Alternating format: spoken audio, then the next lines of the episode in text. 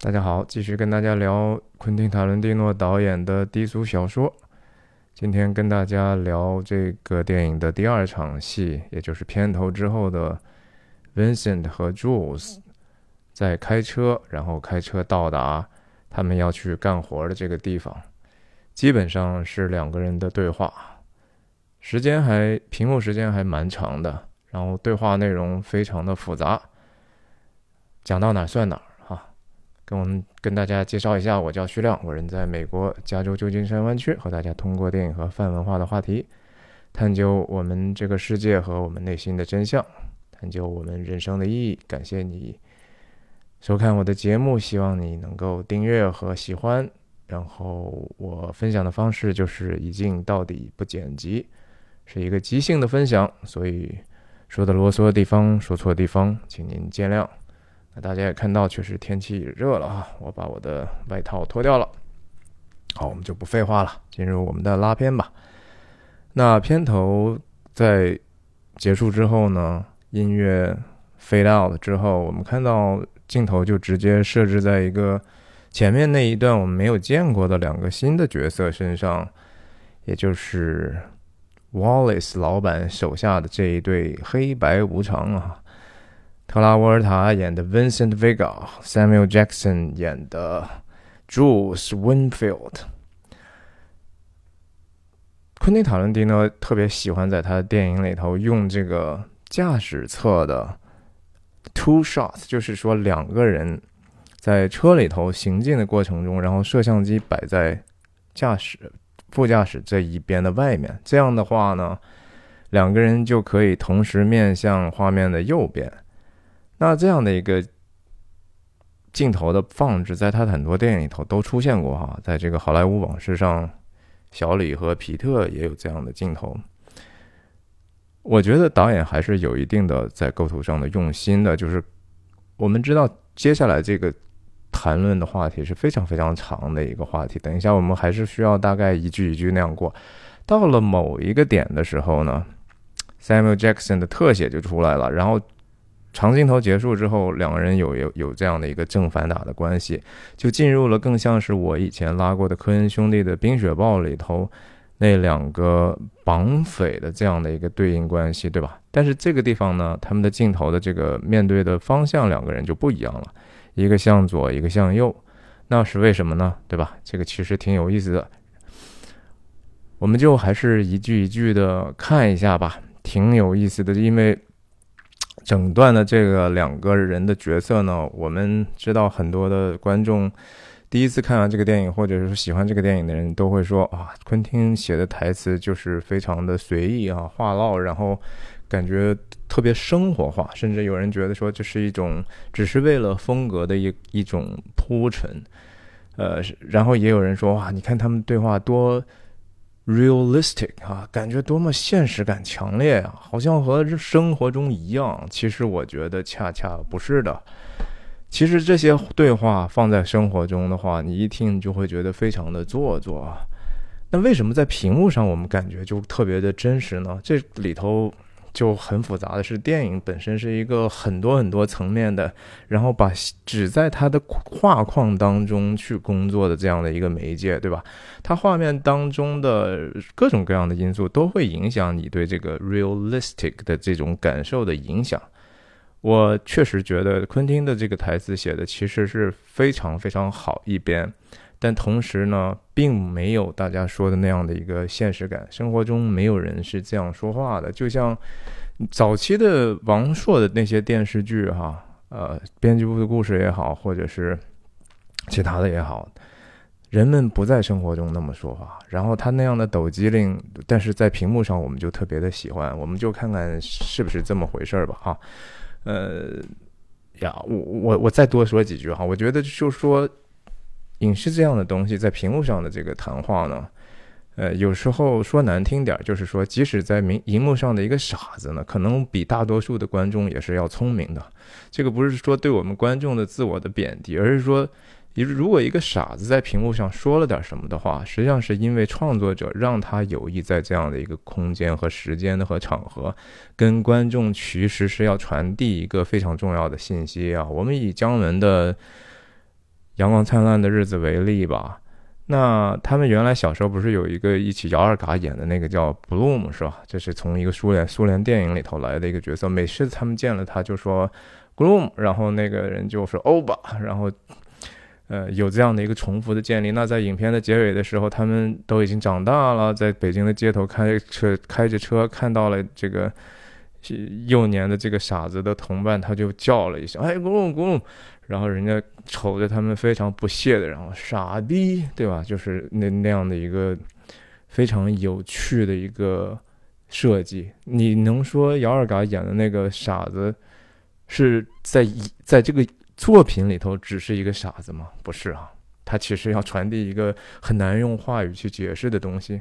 所以在这个低俗小说的这样的话唠里头，其实字里行间一方面要去罗织一些角色的厚度哈，就是说这里头的生命的冲突，或者我们生活中的冲突，或者我们人性本身的各种各样的矛盾之处，往往就是在这样的细节里头去展现的。我们知道这两个角色，首先我们还是跟着这个影片说吧，我特别容易跑题哈，对不起。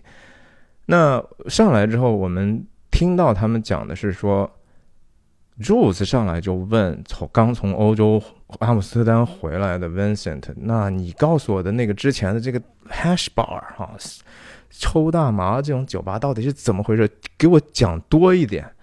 然后 Vincent 非常的 lay back 啊，就是说哎呀，你想知道什么说呗，很默契的这样的一个氛围，对不对？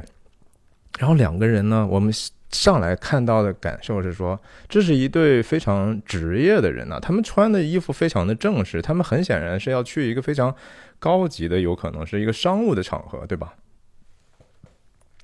当然了，在英语里头有一个词叫 killer 啊 ，dressed like a killer 或者 killer dress， 就是杀手一样的服装。杀手其实是非常具有非常注重自己形象的哈。经常你看看职业杀手嘛，他就有职业杀手的样子，黑帮对吧？黑西装、黑领带、白衬衫，这简直是和去葬礼的那样的一个装饰是一样的。然后我刚才讲黑白无常，对吧？这个很显然把更英俊的这个Vincent 放在前头，而且在整个这个桥段里头 ，Jules 因为是司机嘛，他大早晨去开过洛城 （L.A.） 洛杉矶的这样的 suburban 的地区，他还是要有很多注意力在开车上的。那 Vincent 就是一个话唠了哈，这个地方几乎一开始的时候两个人同向而行，为什么呢？我觉得导演这样的设计是因为 Jules 在这个前面给大家的一个期待值就是说他是一个蛮被动的或者蛮随和的人，对吧？他是一个非常支配，就是说不具支配性的，而是一个辅助性的一个人。你看他问的问题都是啊，是怎么样？是吗？哦，告诉我更多。他是个很好的聊天对象。那这也是建立的一层，另外一层是人物关系层面的。刚才我们讲这个罗织人物的角色和性格和他们的认知、他们的底下的文化的这种层面，也有两个人的关系啊。两个人在这个时候几乎没有任何的不同，对不对？我们还是继续看。然后他哈哈哈笑啊什么的。Jules 问的这个问题看似是说啊，难道在欧洲阿姆斯特丹这种地方就干脆不需抽大麻，完全不受任何规范嘛，对不对？这很显然在1994年的时候的美国，大麻的合法化还是比较有限的哈，不像现在，现在当然说太多的州都已经是没有问题了。那 Vincent 就是在这个各种各样的话里头，其实以他非常懒散那样的一种语气在解释那个阿姆斯特丹的所见所闻。据说这也是昆汀在过了落水狗之后，因为在阿姆斯特丹生活一段时间，所以他自己的个人的一些经验吧。他基本上这个整个的 point 就是他在一直说 Jules 时不时的就是说啊，去确认一下。你感觉到真的是说 Jules 这个人是非常非常随和的，然后又很好的一个朋友哈。当然从另一个层面上就是说，两个男人为什么就聊这些事情啊？这些事情对真的有那么重要吗？没那么重要。生活当中当我们要去描述两个男人之间的友情的时候啊，其实这是一个非常非常好的办法，就是看他们在一个其实看似毫无意义上的话题上，他们是不是有默契，他们是不是有这样的一个化学反应，是不是一个人能说另一个人能接住，而且他们还互相，另一个人还真的去听他这个朋友或者是他的搭档的话。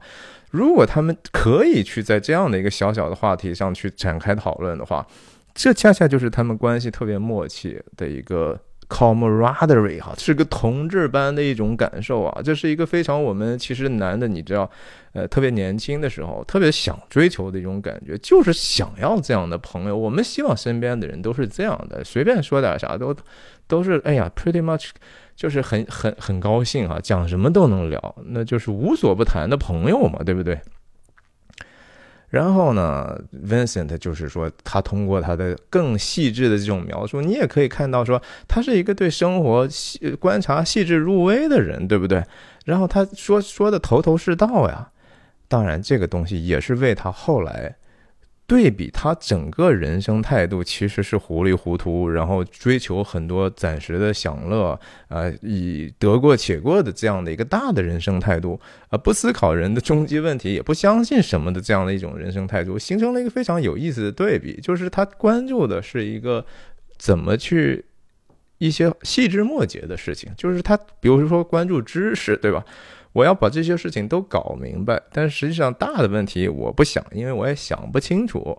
OK， 然后他基本上讲了一个，就是大麻在那边啊，你买都没问题，然后带着也没问题，然后只要在你有执照的话，你卖也没问题。就是用的时候啊，当然就稍微有一点点要小心了。然后这所有的这些词说出来，都是带着昆汀的那样的一个。语感啊 ，get a load of this 啦，这那的，这当然这得对英语有一定的了解了，基本上就是Jules 就一直非常有兴趣的在听 ，Vincent 就兴致勃勃的在讲，然后还讲到就是说在荷兰的阿姆斯特丹，警察的这个权限是比较小的，然后。这个话 Jules 非常非常感兴趣。Oh man, I'm going, right? 就是哇，这个实在是太好了，因为他作为一个黑人来讲呢，其实他被警察在美国过去，特别是被警察拦下来的机会，确实要更多一些啊，这是一个现实啊。那在那边警察权力这么小，他就是觉得说，哎，这个事情好。可是我的一个延伸的话题就是说，大家真的觉得 Jules 想去觉得说，啊，这阿姆斯特丹这好啊，无论说我以后老板现在不是把 Vincent 你给派回来了，你当时等于公干外派了，那以后再派的话，我就想去了啊。我想去的理由，难道真的是像 Vincent 所说的，就是啊，在各处都可以随随便便？等一下还会讲到，啤酒也是遍地都是，大麻也合法化，然后可能警察也不敢随随便便把你拦下来，等等，这个事情 Jules 非常的有兴趣。但是你 Jules 从后面我们慢慢了解的，其实呢，他这个人是非常自律的，他有很严格的自己的一套道德体系或者是什么样，对不对？他甚至有自己刚性的一些信仰吧。那我觉得他更想去欧洲的原因。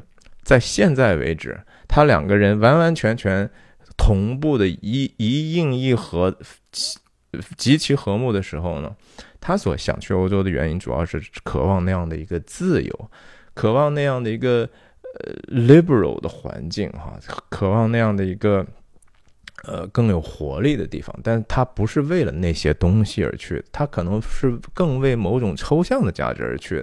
这个 Jules 本身在形而上的那样的追求上，比 Vincent 就要需求要高啊，这个点是我觉得很明显的，对不对 ？Vincent 更多的追求是一个物质上的，或者是 substance 上头的物质的，或者是物料的，对吧？甚至说这个本身吸毒啊这些事情，这是他所在意的事情。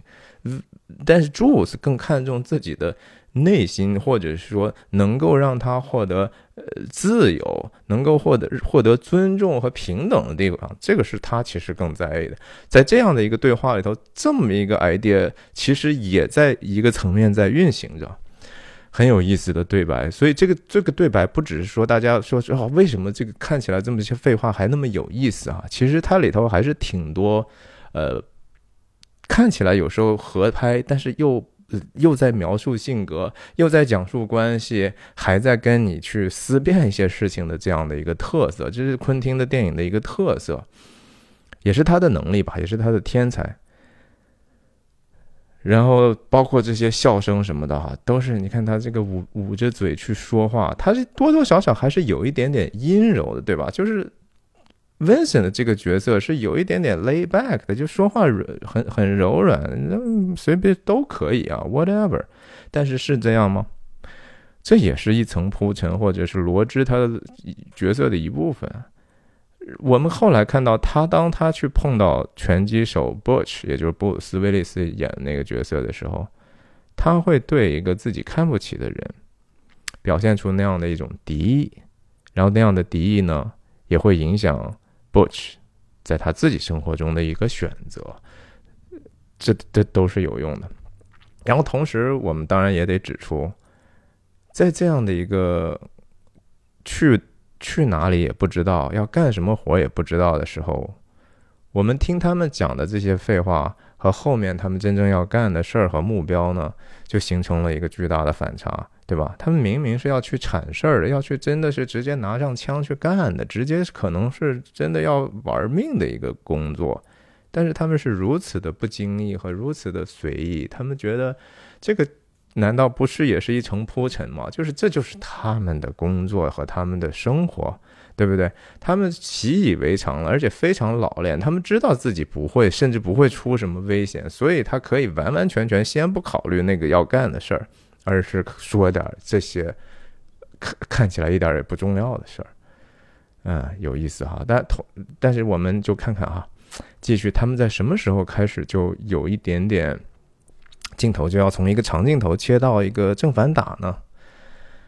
Vincent 讲了半天之后，对吧？所有的东西其实欧洲看起来都很好， Jules 也想去，可是 Vincent 为什么要回来？你难道没有可能继续留在阿姆斯特丹帮老板效力吗？他说的这个 What's the funniest thing about Europe is，这个话其实有一点点多多少少 funniest 不一定是最好的，你觉得好玩好笑，但是不一定真的那个东西，有可能是美国人的一种客气哈，就是说其实那是我们不能接受的。这里头就有欧美文化的他们两个人的这种讨论的时候呢，有一点像什么感受呢？就是我们在一起说别人的坏话的感受，就是我们是一个团体的哈，我们有一个共同的身份，然后我们在一起就拼命的说另一团体他们特别可笑，特别愚蠢，特别邪恶，是吧？然后你们在聊这个的时候呢，就获得了很多的快感，然后就而且有更好的关系了哈，你们的同志友谊就更加的深切了。这是人性的弱点，我不是说这个东西好，而是说它发生在我们生活当中，我们就是这样经常观察到自己的一个毛病和别人的一个问题，对吧？话锋一转，他说 It's the little differences 啊，其实在欧洲那些东西呢，还是有一点不是我特别能接受的，这也是我回来我也可能不会再去的原因。然后什么东西有什么区别呢？在美国的这些东西，资本主义嘛，对吧？麦当劳，美国的企业，但实际上早就在欧洲也都有了，早就在中国也都有，早就在世界各地也都有了，但是不一样啊。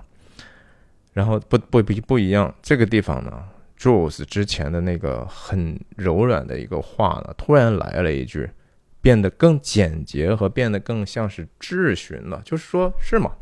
那你得给我说一说这个事情，因为之前你讲的都是事实，现在我们要开始是呈现你我听到你讲的是观点，你说那个 funny 这个事情很主观，然后你要告诉我这到底 funny 在哪儿 ？OK， 他说了个句话什么 example， 然后就直接切特写了，这是一个非常具有 Jules 本身特性的一个第一次的一个 revelation， 第一次向观众看。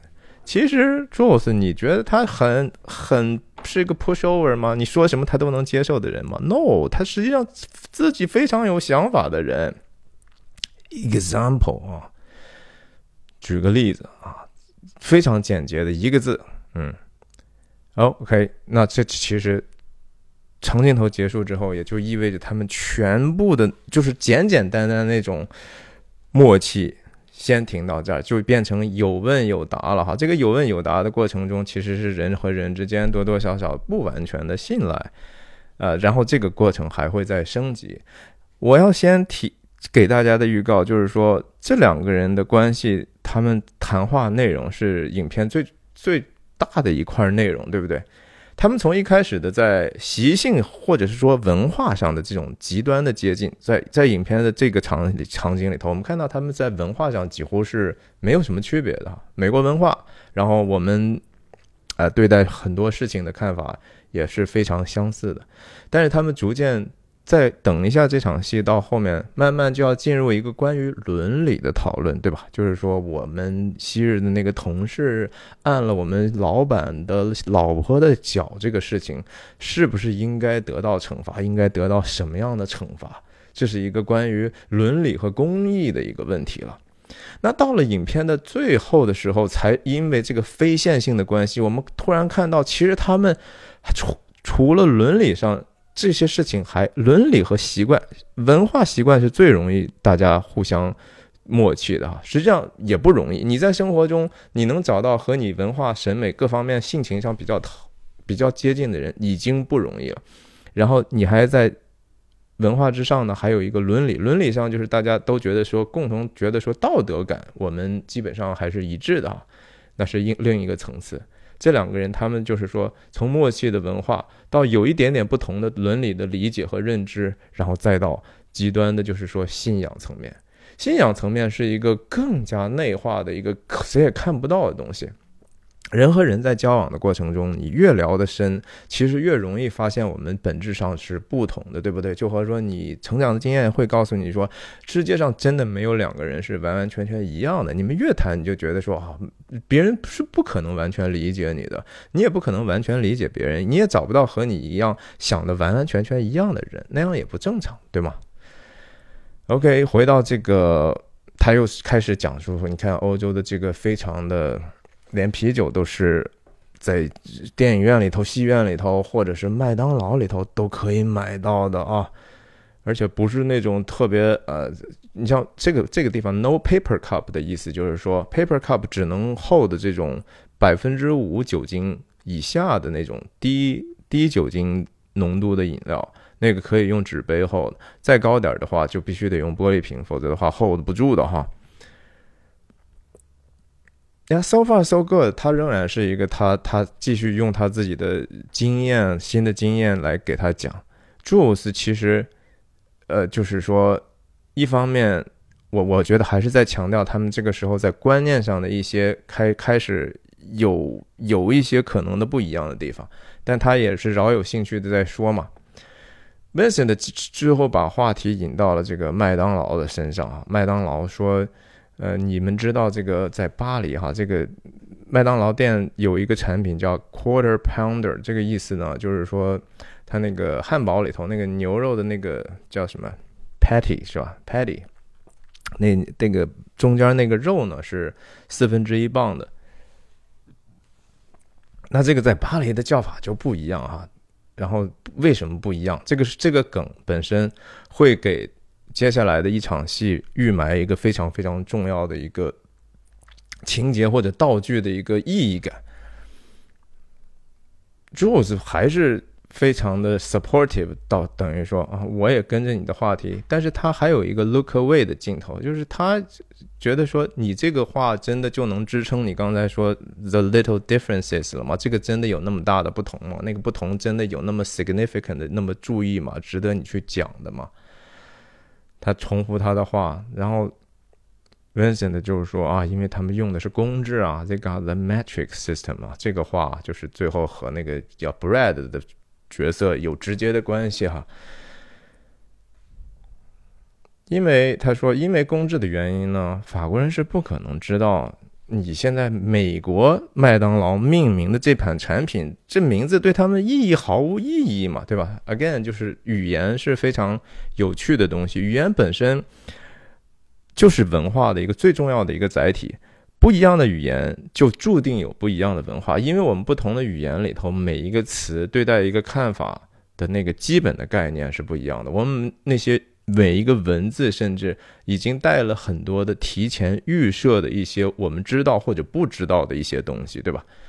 那法国人当然说，就是说 they wouldn't know the fuck a quarter pound is。Jules 继续问，那它叫什么？然后这最最最最奇妙的一个词 ，they call it a royale with cheese， 这是法国麦当劳在本地化的时候创造的这样的一个词，对吧？这个事情如果不是因为低俗小说的话，没有人知道或者是根本在意这个事儿。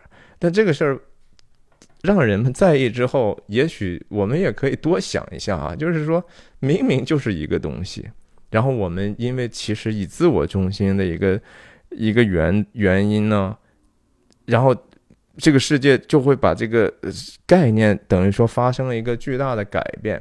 Royal 就是当然是有一点点这个皇家的意思了哈，就是麦当劳要 marketing 的产品，它就是起了这样一个名字，但在美国人听起来就觉得很可笑，明明这就是一个这么简单的名字，在我们那儿那是就是说什么。2两对吧？2两汉堡嘛，这个东西就是叫2两汉堡，跑到你那成了皇家汉堡，这个差异不是太大了嘛，对不对？它所以它好玩在哪儿呢？就是说你在街头上明明它是一个比如说傻子瓜子儿，然后到了另外一个地方就成了贵族瓜子儿了，是吧？那你就觉得说这太可笑了吧？这欧洲人太可笑了，他们也不觉得这个现象太可笑，他们嘴上肯定说。是欧洲人很可笑，但是这个可笑点是在于我们人类很可笑，我们就是这样的存在。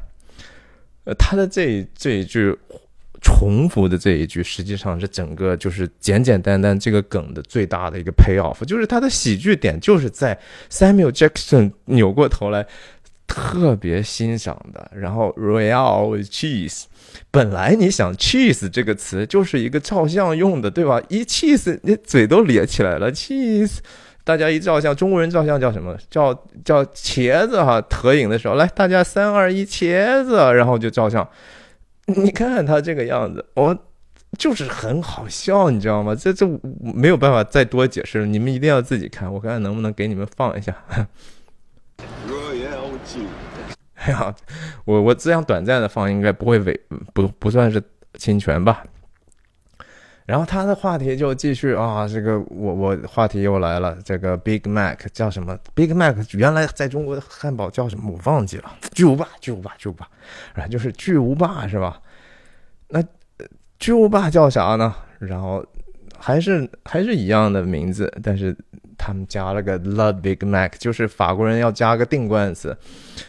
了就是 the 嘛，哎，那美国人也觉得很搞笑，就说这玩意儿在我们这 Big Mac 就是大苹果呀，这个东西，它大苹果还要加个 the 大苹果，这那个大苹果好像煞有介事，他就觉得好笑的不行嘛，对吧 ？The Big Mac，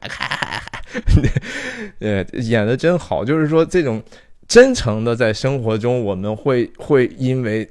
自己的偏见和自己的一个同志般的友情，然后去无情的取笑别人哈。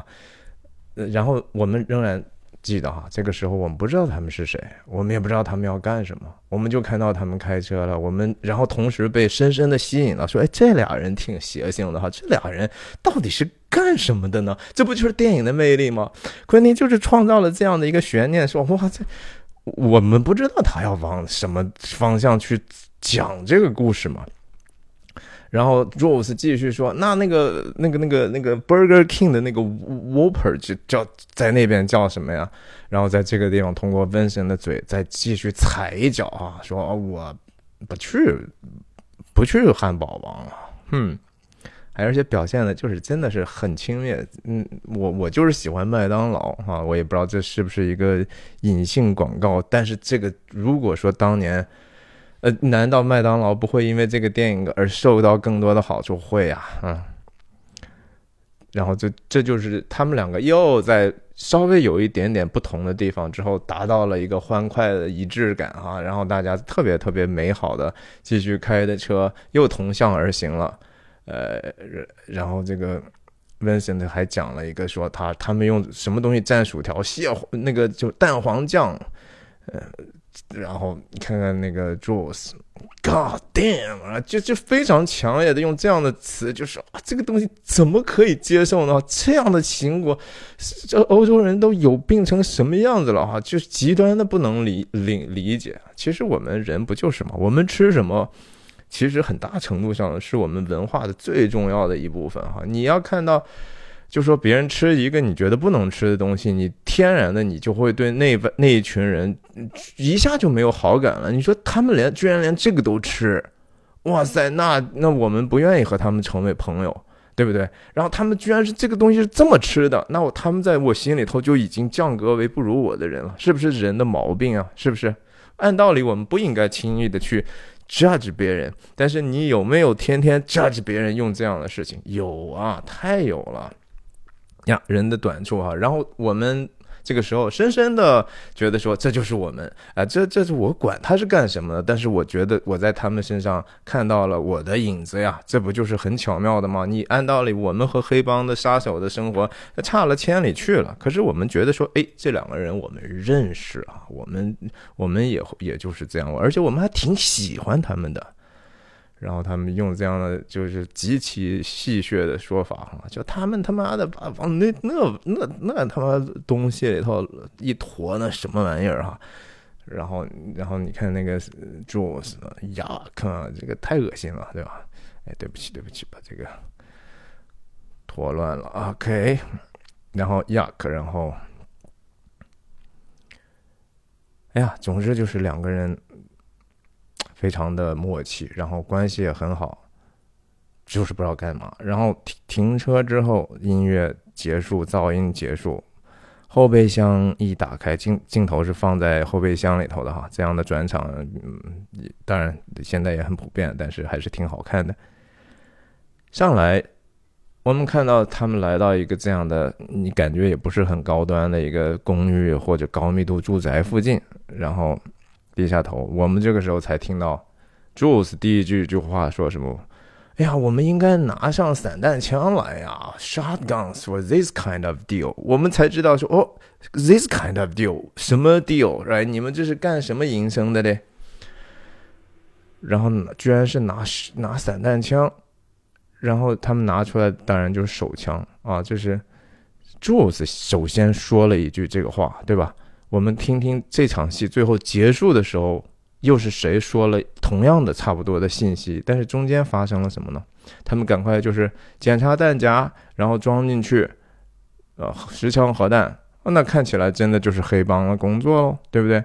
那这个地方我们就很明显的感觉到了一个新的一个冲突点，是说我们的 ethics， 也就是我们的伦理的问题哈 ，ethics。OK， 你的工作也有你的职业道德、工作的伦理，或者就叫职业道德吧。那你的生活中，你有作为一个人的 life ethics， 那这个东西会是一直是保持一致的吗？你觉得说啊，我是应该这样那样，我是不是在工作里头是应该勤快呢？对不对？我应该按照时间保质保量的把这个事情完成，甚至达到这个最好的一种效果，对不对？对黑帮来说，他们的工作的职业道德是什么？难道不就是说，把老大交给我的事情圆满的做成，这是我被分配的工作，人家给我工资，养我，难道不就是为了给这个事儿吗？现在我老大的本来一个很好的一个生意被别人欺骗，或者是别人想占我们的便宜，那我们就要讨回我们的公道，是吧？我们怎么讨回公道？我们只能用靠谁的拳头大。那我们也要在按时间出现在这个地方，然后想办法完成我们的目标，然后还要达到就是说以儆效尤哈。我们要树立一些例子，让典范，让别人。以后跟我们潜在做生意的人和我们打交道的人，不至于像这帮人一样去犯同样的想占我们便宜的这样的一个错误，对不对？所以你从工作伦理上来讲，他们似乎做的事情没有任何的问题啊。这我想也是说两个人，其实没有任何愧疚感，甚至说你再仔细想一想，这个世界上你做的工作，你的职业道德感一定就和在生活中的那种应该有的道德是一致的吗？未必啊，未必，你要仔细想一想，未必。如果你销售的东西是一个劣质产品呢？难道你不是说你工作做得越好，其实你做的恶越大吗？那华尔街的这些交易员，他们就只是一个中性的工作吗？他们有没有其实在某种程度上也在掠夺大家的财富呢？对不对？这些东西都是和我们深层的一个我们对伦理的一种模糊是有关系的。在这样的一个故事里，这样的一个情景里头，其实你是可以想象到的。这就是为什么他们下一部分他们要讨论的问题其实就是这样的一个问题。或者说甚至说可以这么说，你们知道就说有个叫阿伦特的一个记者吧，当时他在二战之后去耶路撒冷看了一个审判纳粹的一个集中营的一个工人嘛，就是在那集中营里头替纳粹工作的一个德国人。他其实就是一个很普通的人，他也是一个文盲，他也没有什么好像看起来也没有什么特别邪恶的地方，可是他真的送了太多的犹太人去毒气室，然后他其实犯下了滔天的罪行，可是他自己觉得我只是在执行我上级的命令，所以阿伦特用了一个词去形容这样的一个我们人的状态，叫 the banality of evil， 平庸之恶啊，就是我们真的是不是可以在保持一个好像看似无辜，我们只是在跟着这个世界上一些标准去行事为人的时候，其实有可能会犯非常非常非常邪恶的一些错误呢？ Again 啊，稍微有一点点远。他们在这个桥段有一个非常重要的细节是说啊，首先还是多么的随意哈，两个人看这个事情非常的随意，太熟练了。几个人呢、啊？在这个时候才提起来几个人啊！你们一路上谈的都是那些食物啦、零食啦、啤酒啦、大麻啦、欧洲啦，这那的，你连具体这个工作的最核心的信息还不知道呢。来了这儿，也不是很确切的信息。3-4个人，到底3个人还是4个人，在这个2对3和2对4，难道不是一个很大的差别吗？然后他这句话很重要哈 ，That's counting our guy。首先 ，our guy 哈，一个人，我们的人有一个在那个里头。他顺便看了一下，我们知道 ，OK， 这是楼上的3-4个人，包括我们的人吗？也不知道哈，然后所以到底几个人？是3-4个？如果再加一个不5个 ？It's possible， 还是没有特别在意。然后最后谁去来 conclude？ 是 Vincent 哈，我们应该 have fucking shotguns， 还是默契的一塌糊涂啊！但是你们两个谁决定要我们这次干这个活带什么装备呢？你们两个可能也是一起决定，或者也无所谓，反正谁今天开车谁就决定，也没有互相抱怨，对不对？两个人都同意说，哎呀，我们可能拿的装备有点不够啊。但是 so 他妈 what 还是继续干了哈，关掉。场景一转啊，关掉这个后备箱之后，两个人你看，穿着非常的讲究，甚至说我们从刚才的近镜头上看到都是梳洗打扮，对吧？干干净净，胡子也刮了啊。Jules不刮胡子是因为他的风格，但是 Vincent 很显然刮了，而且还那个 Jules 戴了一个头套啊，这种头套在美国叫 Afro， 就是 African American 的一种头饰，其实就是假发了。然后他们就说起来我们不知道的一个人哈 ，Mia， 谁是 Mia？ 然后说，Marcellus， 我们后来知道是他们老板，说这个他是怎么认识 Mia 的？然后 Jules 回了这句话啊 ，However people meet people， 非常搞笑的话啊 ，How did Marcellus and her meet？ I don't know. However people meet people。人和人怎么认识的，他们就是怎么认识的啊！一句废话，就是，很默契的互相调侃。那然后这很典型的落成的样子啊，甚至天空都我都感觉特别落成。落成某种时候特别像北京哈，你从这个5号公路从北往南走，本来经过很多还相对比较野的地方，然后远远的到了一个比较高处的时候，知道前头就是洛杉矶的时候，你就看到洛杉矶的上空是一丛灰色哈，就和北京那种感觉很像，我觉得。讲到这个 Mia 以前演过电视，其实然后就抛出来这样的一个 pilot 的概念 ，pilot 啊，电视的那种，为了让投资人继续能够拍下去，先拍一集看看有没有市场前途啊，对不对？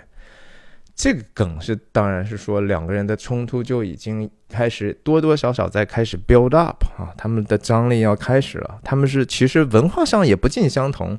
Jules 很显然，也许因为在 LA 的缘故，对这些东西很懂的。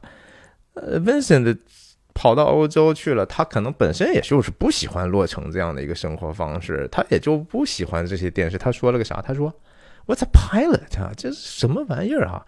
然后他说你没有看，你不看电视吗？他说我不看电视。哎，Vincent 说我不看电视的，我从来不看电视的。啊，是真的假的吗？我们也不知道。然后 Jules 就是到了一个门口之后，扭过头来就要给他一些教训了啊。啊，你不看电视是吧？你这不侮辱 LA 吗？你这不就是我们这个城市就是干这个的，你不看电视，来给你上个课啊。这段话最有意思的地方在于说那个整个的那个他的声音的那个节奏，因为 Samuel Jackson 的这个说的这种方式而显得极其的好听。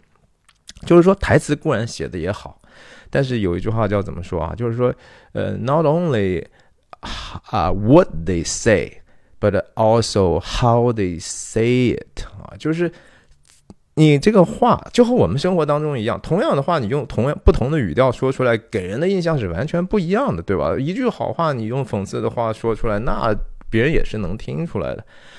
Samuel Jackson 的 Jules 在这地方讲的非常叫 sarcastic 哈，嘲讽哈。OK, yeah, but you are aware that there is an invention called television 啊，这个话这个上面的意思就完全失掉了他那个幽默的那个成分。它是一个几乎是一个学术性的教育性的口吻，说是，但是您有没有意识到人类曾经有这样的一种发明叫电视呢？基本上就是这样的一种语调啊。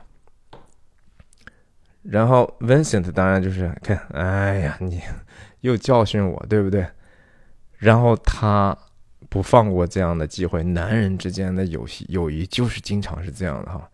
你摁了我2下按钮之后，我等一下我要得找吧回来一点，对不对？你现在挺能说，我等一下我也要比你还能说呢。刚才在车上不是明显的 Vincent 一直说吗？哦，现在原来搞了半天 Jules 比他还能说，而且还特别的轴，是不是？还得非得锱铢必较，就是我一定要告诉你，你不知道不看电视是吧？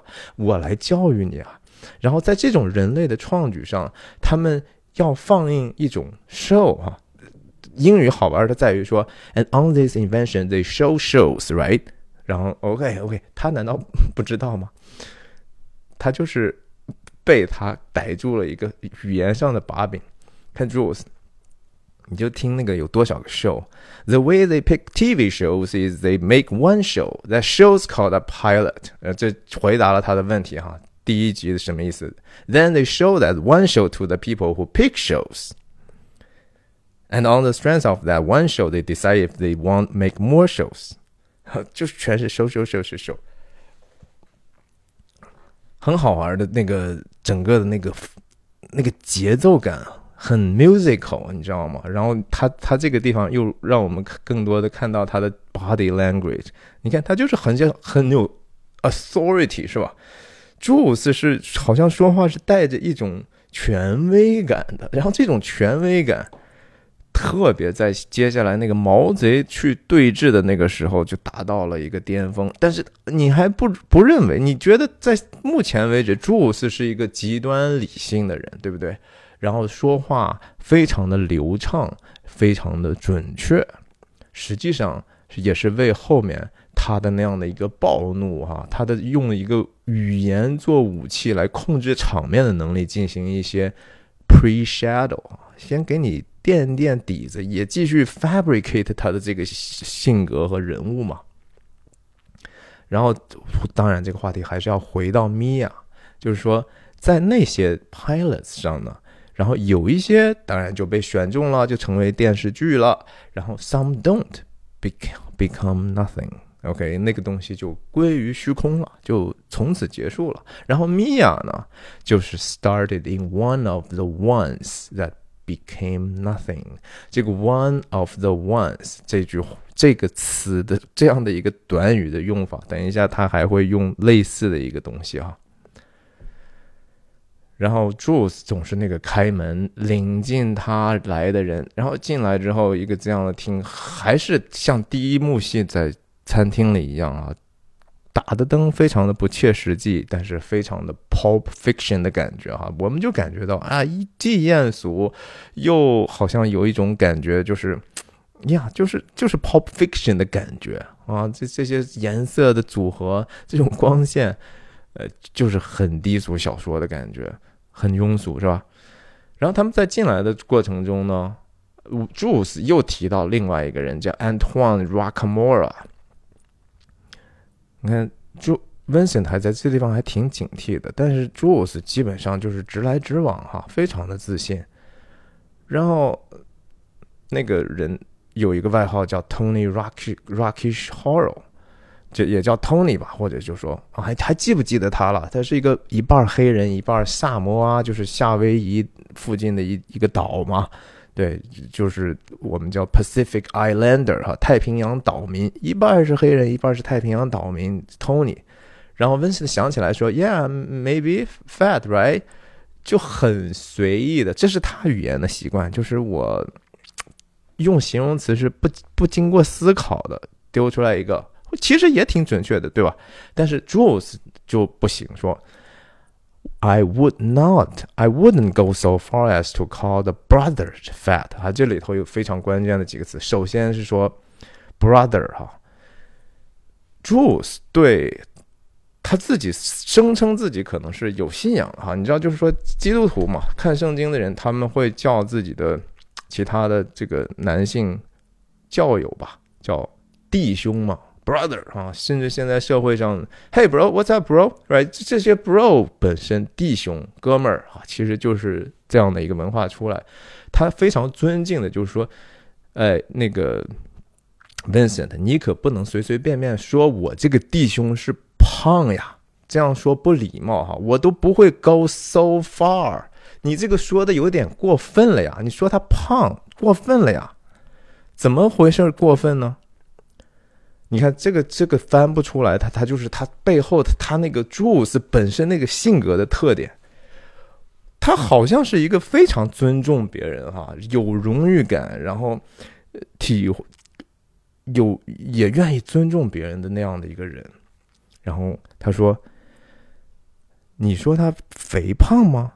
他只是有一个体重问题啊。”这就是当然和现在的政治正确很像了哈，但是政治正确的起点如果是因为是出于爱人，是为了不伤害别人的话，那东西是个好东西，只要不把它当成武器化，它就是个好东西。别过了哈，你过了，什么叫过了？不是因为你那个尺度过了，而是因为你的心里头的用的这个政治正确的用途错了。你希望用这个东西来惩罚那些说话没有很准确的人，你希望去表现的你自己好像很高尚，那就过了，那是政治正确的过了。如果你带着好心的话，其实那个政治正确是不会过的。 OK， 然后他说什么？他只是有一个体重的问题啊。然后 What's a nigger gonna do， 虽然用了一个 N word 哈，黑鬼这样的一个名词，但实际上他是带着一个拟称的这样的一个方法去说，就像很多人其实在生活中，特别黑人他们自己称呼彼此是用 N word， 因为他们觉得这样亲切。就像我们年轻的时候经常见了自己很亲的一些其他的男性朋友，就是嘿傻叉，对吧？就是这样的一种打招呼的方式，这是存在的。大家要知道，就是说这个东西虽然可能不是那么体面，但是这就是男性之间有时候打交道的一种方式，这是一种同志般的友情其实。然后他怎么样？他只是有体重问题，人家没办法呀，他是有萨摩阿的血统，就是说这事儿也不完全怪他，因为他就是那样的一个人种。萨摩阿人的是一个，但这又是一个涉及到种族的很敏感的话题，就是说我们不是说所有的萨摩阿人都是那样，但是萨摩阿的男性的通常比较容易是什么样的，就是非常的魁梧，然后他们就是基因的嘛，他们是波利尼西亚人的那些后代，就和那个摩纳那上头的那些男人一样，脸盘特别大，然后身体特别壮，然后当然也是会比较容易肥胖，这当然跟他们的饮食也有关系了啊！你怎么能说他是肥胖症呢？对吧？他只是体重问题，而且你考虑到他是个萨摩阿人啊，那你怎么说呢？然后 OK， 那 Vincent 就是想知道怎么了，他怎么了？ Jules 说 OK， 我们老板把他弄得特别特别的惨啊 ，fucked him up good。等电梯呢哈，两个人，然后用了个词 "word around the campfire"， 是说 "word around the campfire"， 就说在篝火旁边大家谈论的时候是怎么怎么样哈，带着一种就是这种语言是昆汀特别特别厉害，他能把一句特别普通的话呢。装饰的就是说很有质感，其实这就是文学了，是吧？这就已经就是文学，好的文学它就是它不会用特别俗套的没有效率的方法，而是说它用一个其他的说法，还带着一点点奇妙的一些可以引申的意思。比如说 word around the campfire 就更像是我们这样的一个家庭，对吧？我们这个社区，我们是晚上讲故事，我们那个关系是非常亲密的。那你只是说，就是说啊，我们私下也怎么说，那就不好玩嘛。然后整个交代，当然我们都通过后面都知道，实际上就是因为这个 Tony 呢，据说是捏了米娅的脚之后，被他们老大从4层扔了下去嘛，对不对？那这个时候他就紧张了，因为我们后来知道说 Vincent 原来摊上这么一个事儿，老板让他照顾米娅，他开始心里头在想说自己的可能性，因为他知道自己也跟蛮有女人缘的，万一忍不住呢，对吧？万一被人误会呢，那他要知道这个可能的后果会是怎么样嘛。然后在这个过程中，电梯的这个过程中呢，其实他们两个的逻辑也依然是他们认为是一样的，至少其实深层次他们是不一样，对不对？然后他首先想到的是不是他们发生性行为了啊？没有那么糟糕。Well then what then？ 跟这些话都是有设计感的。Then what then？ 连的两个 then 哈，这也是。有一些微妙的差距的，我们在这不是英语课，我就不多说了。He gave her a foot massage。他这个过程中整个头是没有怎么去抬头，或者是因为他心里头他认为这个事情是不公义的。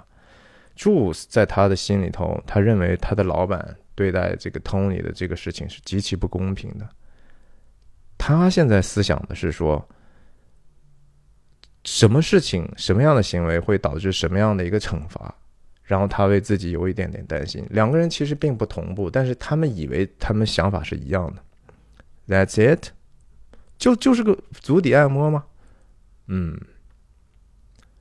然后他想知道更多的，他告诉他这个地方叫什么 ？Send a couple of cats over his place。Vincent 问：“那老板是怎么处理的 ？”A couple of cats 就是说一帮毒虫啊，吸毒的这些烂仔，就是老板找了一些烂仔上去他的那个地方，然后把他从这个他的 patio 阳台上直接 throw his ass 啊，扔这个人，其实就是把这个人给扔出去，然后那个 fell four stories 啊，有从掉了4层，底下还是一个。Like a greenhouse， 是一个花房一样的地方。然后关键是 Jules 他所认为重要的那个细节在于说，从那以后呢 Tony 呢就慢慢的有了这样的一个语言障碍，用的这个词极其的书面和专业 speech impediment， 不是说变哑巴了，而是说他语言能力受到了影响，这是他觉得最难以忍受的地方。奇妙的地方在这儿哈，这场戏最后我们看到的，其实 Jules 最不满意的就是说，怎么可以把一个人让他惩罚到他不能自己好好的说话呢？他觉得这个是最高的优先级啊！你看他这么能说啊，他就觉得那个是最大的惩罚。如果说老板要这么对我的话，我一定他妈的打回去啊！而且你看到就是说他不怕他老板啊，其实他这个人他认为总是有一些正义的东西是超乎这个雇佣关系的。如果他要真的那样做对我做的话，他最好把我整残了，否则的话我跟他没完啊！这是 Jules 的性格。Vincent 可能是更是一个实用主义者，他可就是觉得，他首先在这地方的这个评价 That's a damn shame， 哎，这太惨了啊，太丢人了。然后他说但是这两个人在这个的时候呢，实际上的完全不一样。出了电梯之后，首先我觉得这根本不是电梯啊，这是一个就是低成本电影的特点，这根本不可能是电梯间，他们进的这种地方也不可能是电梯的门 ，OK？ 但是 who cares， 对不对？没有人在意，观众完完全全被他们这些非常精彩的这些对白和他们的表演所吸引了，他们之间产生的这样的一个奇妙的张力是我们看的那个着重的东西。但是你要非要去仔细考究的话，这东西不成立的，这就是低俗小说它美妙的地方。它表面上其实特别糙，这些摄影都特别糙，但是它放在一起就特别的有效。然后马上接了一个长镜头啊，这个长镜头还真的挺长的，我们看它转了几个弯吧，出来一个弯往前走，走到黑灯，然后再亮灯，然后是斯坦尼康跟拍的，然后往右拐，再往前走。再过了几个门，然后停下来，又继续争辩，继续往前走。哎，我看有没有转弯啊？没有，继续右转，就像个迷宫一样，对吧？然后过了这儿之后，因为时间没到的关系，继续往前走。然后最后他们又回来到点，我现在就先回到这儿。整个这样的一个迷宫式的高密度的住宅，也不知道是什么东西。有几个东西啊，我觉得这个出口的这个标志非常的有趣啊。这地方我觉得就感觉这个地方没有真正的出口啊。这个你看是个窗户，这怎么能会是这个出口呢？这不是个门啊。然后 exit 上头加了一个，我觉得他们人工后来加的东西叫 fire escape exit， 就是说着了火之后紧急通道，你们可以从这儿走 ，OK？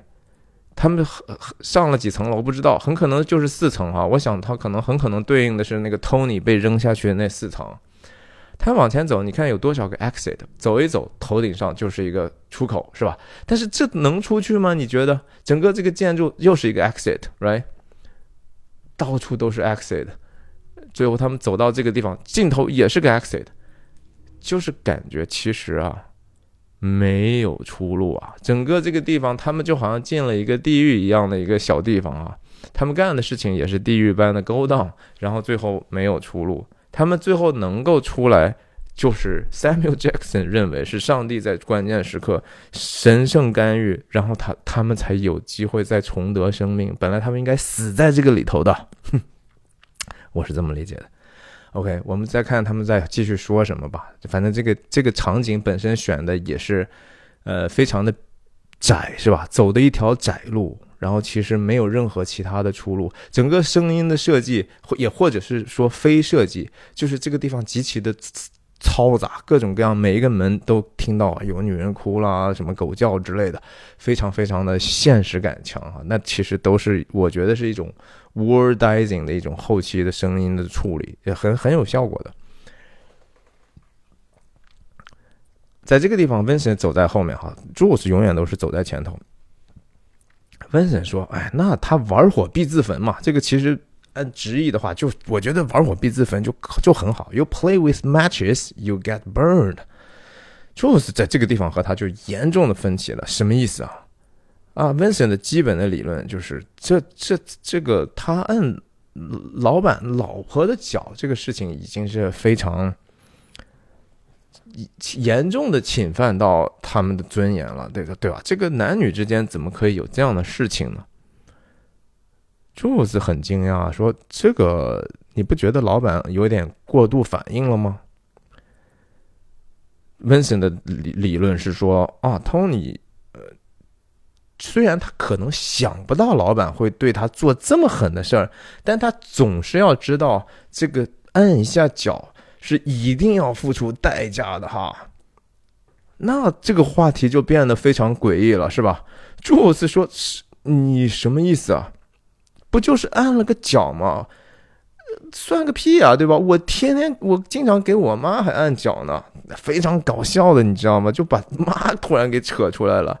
I gave my mother foot massage. My foot massage is nothing 啊，那算啥事儿啊？怎么会你会觉得说他应该得到有任何代价？任何代价都不应该有。这是 Jules 的基本的 argument 哈，他的这个论据就是没事儿，就一点事都不应该，就不应该惩罚他，怎么应该因为这事儿惩罚他？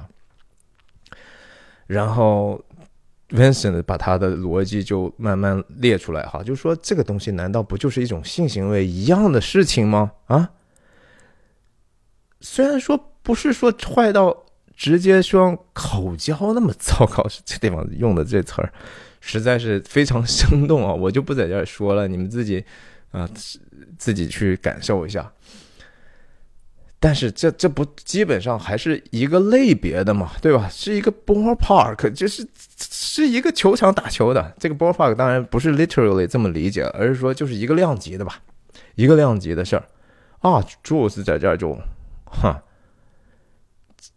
我 stop right there， 那个节奏，那个对话的节奏，你等，把这个把它，我不说后面这个话了哈。而且他用的是 give the bitch a foot massage， 他对他老板和对他老板太太其实都同志之间谈论的时候没有什么敬语的哈，都是挺随意的说，说明他们的关系真的好啊。他觉得这事儿不可同日而语啊，根本就不属于一个量级的事儿。哎 ，Vincent 继续跟他 counter 哈，继续跟他对抗，抬杠嘛，杠爷呀，这两个杠爷这才刚刚开始呢啊！整个电影就是这两个杠爷要非常杠很多很多事情的，那不光是说理论上杠，实际上在分配工作的时候也要杠。咱们慢慢看嘛。他说就是一个量级的，怎么就不是一个量级呢？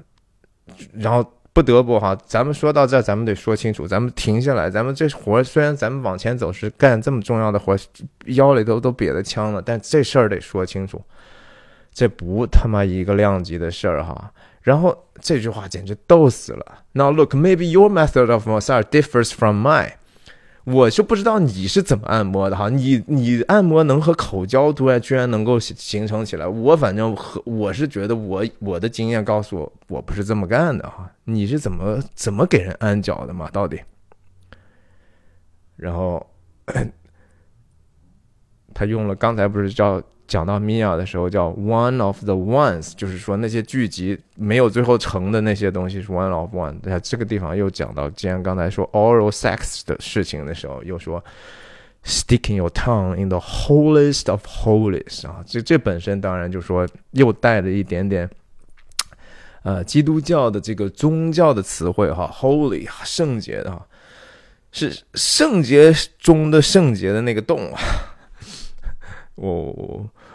然后他说这个东西和涉及到那个圣洁的那个部位的时候和那个按脚这东西不能是一个量级吧？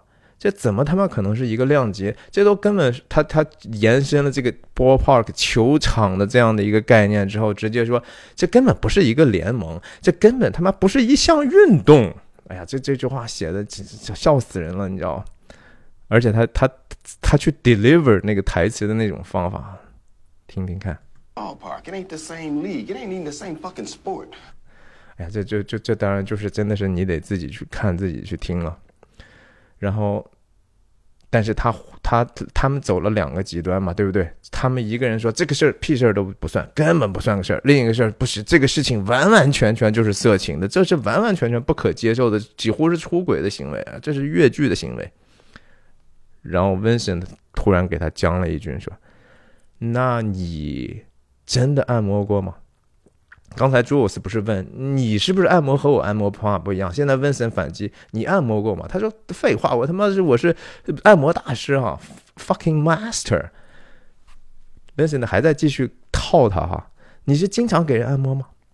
然后说是当然了 ，Yeah, I get my technique down and everything。这个这又是开始非常市井的一种话，我弄得可好呢，然后也不会让人觉得痒痒，反正是牛的不行了，大师。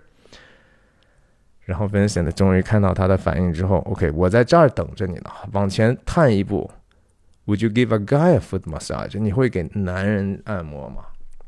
如果你不能给男人按摩的话，难道你不是通过按摩这个事情建立某一种的？Sexual relationship 吗？这难道和性无关系吗？他在这儿等他呢哈。你会给男人按摩吗 ？Jules 一点都不傻，马上意识到他暂时逻辑上实际上有一点点说不过去了哈。Fuck you, right？ 不说了，男人之间有时候是这样的哈，而且一定穷寇一定要追哈，叫什么不可沽名学霸王啊，一定要追到底，追杀你。啊，你给男的做吗？说去你妈的吧。然后你经常给男人做吗？去你妈的吧。连着两个哈，就非常非常的搞笑，你知道，这生活中两个特别要好的好朋友，他们经常会有这样的对话。好，男人就是或者说不成熟的男人，或者是其实还蛮可爱的男人们。然后他说：“哎，我也累了，哎，你也给我按一下啊，特别贱是吧？是不是？是不是呀？”然后他也是挺无奈的，有再一再二，没再三再四，又 man， 你最好不要再继续啊！我受不了了 ，I get a little pissed here。我跟你讲，后面的时候他们两个互相。惹着生气啊！即使在处理 Marvin 的尸体的时候，也是一样的，只是和这个感觉的 intensity 不一样，强度不一样，但是道理还是一样。就是即使跟朋友这种抬杠，你也得讲理，你得讲逻辑嘛，对不对？然后这种一旦在逻辑上把对方困住死角，这种快感是非常非常有趣的哈。我们看到就是当今，你看哪怕是媒体上，就是经常采访人，比如说 BBC 记者和伊隆马斯克的这样的这种，你就看到当那个一些道理被一些强大的逻辑一旦打败之后啊，真的是好爽啊！你觉得？你看 Vincent 也是这样，爽的不行啊，是吧？对，我知道你不爽了，那我才开心了嘛。然后 OK，this is the door 来了啊，终于来了。还是说实话，我们也不知道他是来干啥的，只知道他拿的枪，他只知道他觉得说，哎呀，这么多人，我们是不是应该拿散弹枪？哎 ，What time you got？ 你看看几点了吧？这个时间非常的重要。时间为什么重要？因为我们的人，他们的人在里头 ，Marvin 在里头，跟他们约好了几点几分开门嘛。这个事情很多人就不知道，就说没看懂，就说 Marvin 是自己人，最后在车上被他们打了。为什么没有把 Marvin 也射杀在这个房子里？因为 Marvin 是自己人呢。本来 suppose 是应该带回他老板，当然 Marvin 有自己很奇异的地方啊，他为什么要吓得那样，那是后话了。当然，这个时间 again 就是说，其实后面布鲁斯·威利斯那个角色，Butch 经常也会要去关于金表和时间是非常非常重要的一个道具了。然后，甚至这个有些时刻也是很重要的细节。啊，时间没到，咱就接着聊呗，对吧？在这儿有聊就说咱进去之后你掩护我谈判什么的吗？啊，你注意如果谁是怎么样你就先把他撂倒，不讨论哈，因为那个东西不重要。就是说影片厉害的在于说导演永远是说 direct 我们的注意力，他在控制我们的注意力，我让你注意什么东西，我告诉你我认为比较重要，因为这是我创造的。我如果没创造那些浮皮潦草那些表面化的东西，你不需要注意， right？ 这是个为什么刻意的要不谈论那些东西呢？一个是那个东西无趣，然后减少了一个悬疑；另一个部分是说，人家昆汀压根就没觉得说那个事情是个事儿，这样去表现的是两个人是如此的，他们的过去你就一下子了解了，你就了解到啊。脑补了一个图像，就是他们都不知道干了多少次了，他们已经默契的不需要交流这些事儿了，他们镇定自若，这点事儿对他们来说算个屁啊，就是这么个感受。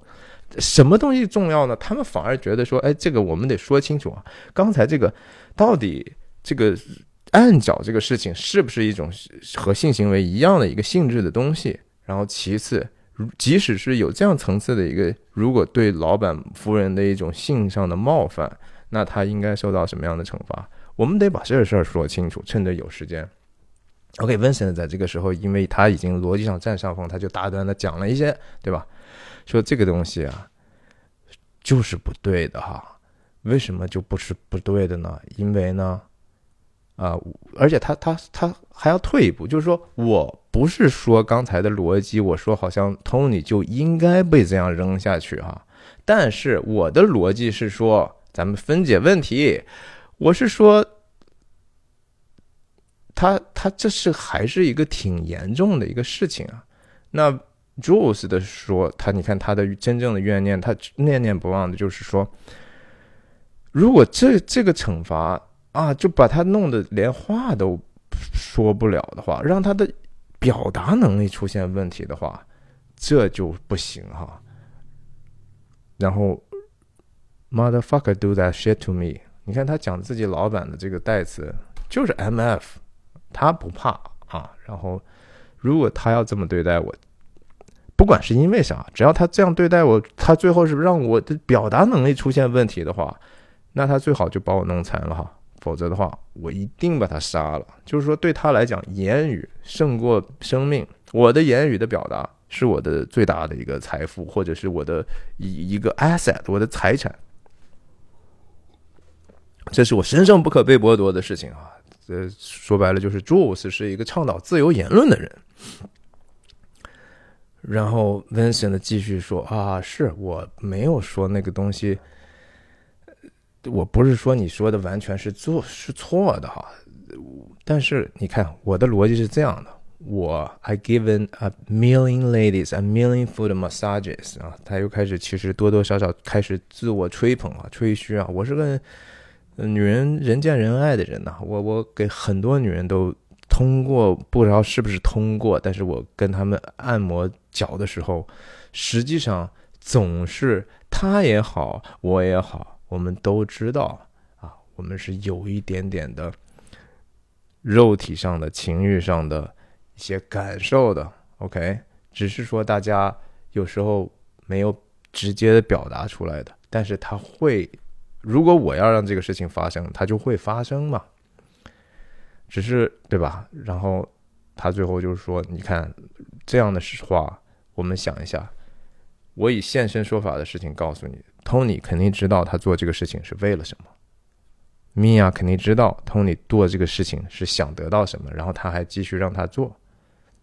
那对于我们老板来讲，他老婆某种程度上不就出轨了吗？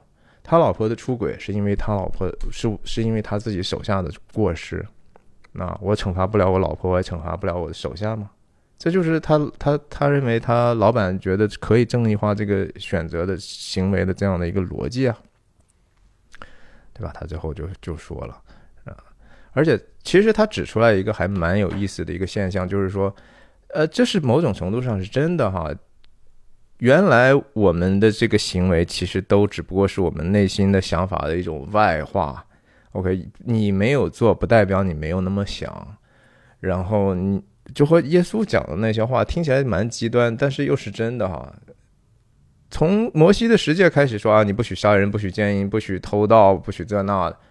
哎，那个东西我们那是一个行为准则，但是它能不能真正改变人呢？我们就发现其实没办法改变人啊，你无非就是有惩罚的一个手段，但那个惩罚的手段并不能阻止人去那么去想他甚至说一旦就说我知道这个惩罚，我能躲过去这个惩罚，或者是我不会被人知道的时候，人就会偷盗、奸淫、杀人，或者是贪恋别人所有的一切，对不对？这是实际就是最后就变成一个表面化的东西了。耶稣的说法是说啥？如果你恨一个弟兄，你就是杀这个弟兄了啊！你恨这个人，你就已经算是谋杀了。啊，他虽然没办法惩罚你，但是就告诉你，你要知道，你那个杀心是从自己的恨而起的。然后说你，当你去色眯眯的看一个女人的时候，你就已经犯了奸淫了。哇，那其实 Vincent 讲的这个话，不就是和这个是有一点点像吗？只是他是个痞子一样的方法去表达出来了，对不对？然后说到这个地方呢，连 Jules 这样的一个人呢，啊，都仔细的听了。他好像被某一种的很有逻辑的说法说服了，对不对？ Vincent 站得直直的，你看两个人西装革履，穿的黑皮鞋，然后 Jules 说 It's an interesting point。 他没有直接承认就说你这个说的是真理哈，我觉得你说的是对的。他说这个我得值得想一想啊。下一次他们在餐厅的长 debate 之后，Vincent 也是说 to be continued 哈，我们这事儿还得接着继续往下变呢。咱这个但是很少见的 Jules 在这个地方居然被 Vincent 给说服了，你知道吗？然后 come on let's get into character， 这个话也很重要， get into character。 OK， 也就是说之前他们的生活，他们在之前所谈论的事情都是他们的 life ethics，这是他们的生活的伦理，对不对？这和他们的工作伦理其实是没关系的。我们看到 so far 讲到现在还没有看到他们到底想干什么，他们到底会怎么干，然后他们连杀人这个事情可能的关注的程度呢，不比说关注其他的伦理的问题更大，因为杀人是他某种程度上是一个工作吧，啊。你看，然后就非常的庄重的走回来，然后继续，这话还没完呢哈。哎，说你 Vincent 继续又忘记那个老板老婆名字了，叫什么来着？Mia。然后 Jules 很好奇，你为什么要对他这么感兴趣？一路其实都是因为问了他开始才聊了这么多关于按摩脚的事儿。然后我们这时候才知道说，原来他们老板是让他 take care of her， 这是一语双关的啊，就是照顾她也可以，搞定她也行。在呀黑帮的话语里头，just take care of that， 把她搞定就完了嘛，弄死就完了啊，让她消失，对吧？这是他们的黑话嘛。然后Jules 就是，是弄死她。No man, just take her out。 那 take her out 又产生新的歧义哈，语言的歧义，歧义不停的产生。然后是，然后但是你想就是说，他说 make sure she doesn't get lonely， 老板的意思不要让他在这儿感到寂寞。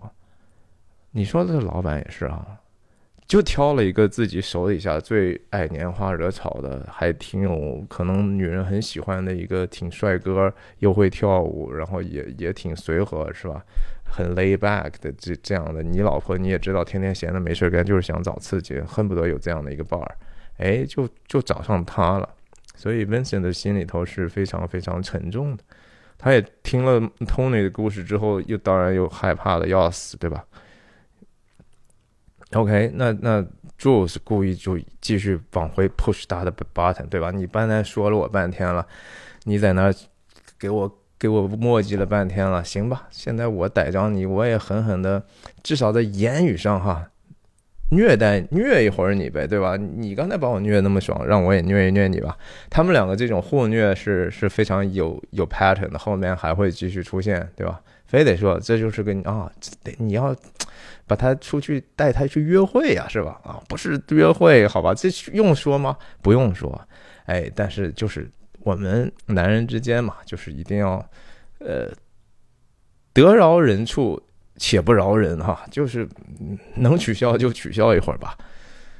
OK， 然后今天差不多，然后就讲到这儿吧。我想 ，It's just good company that's all。然后他讲说，哎，就是给让他有个好的伴儿呗。然后你看 Jules 的反应，摇摇头，然后继续哈，不是约会吗？一点都不笑的哈。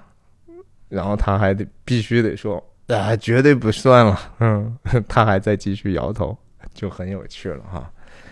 OK， 所以今天的，哎呀，讲了挺长时间了，下期再见，我也说的累了，再见。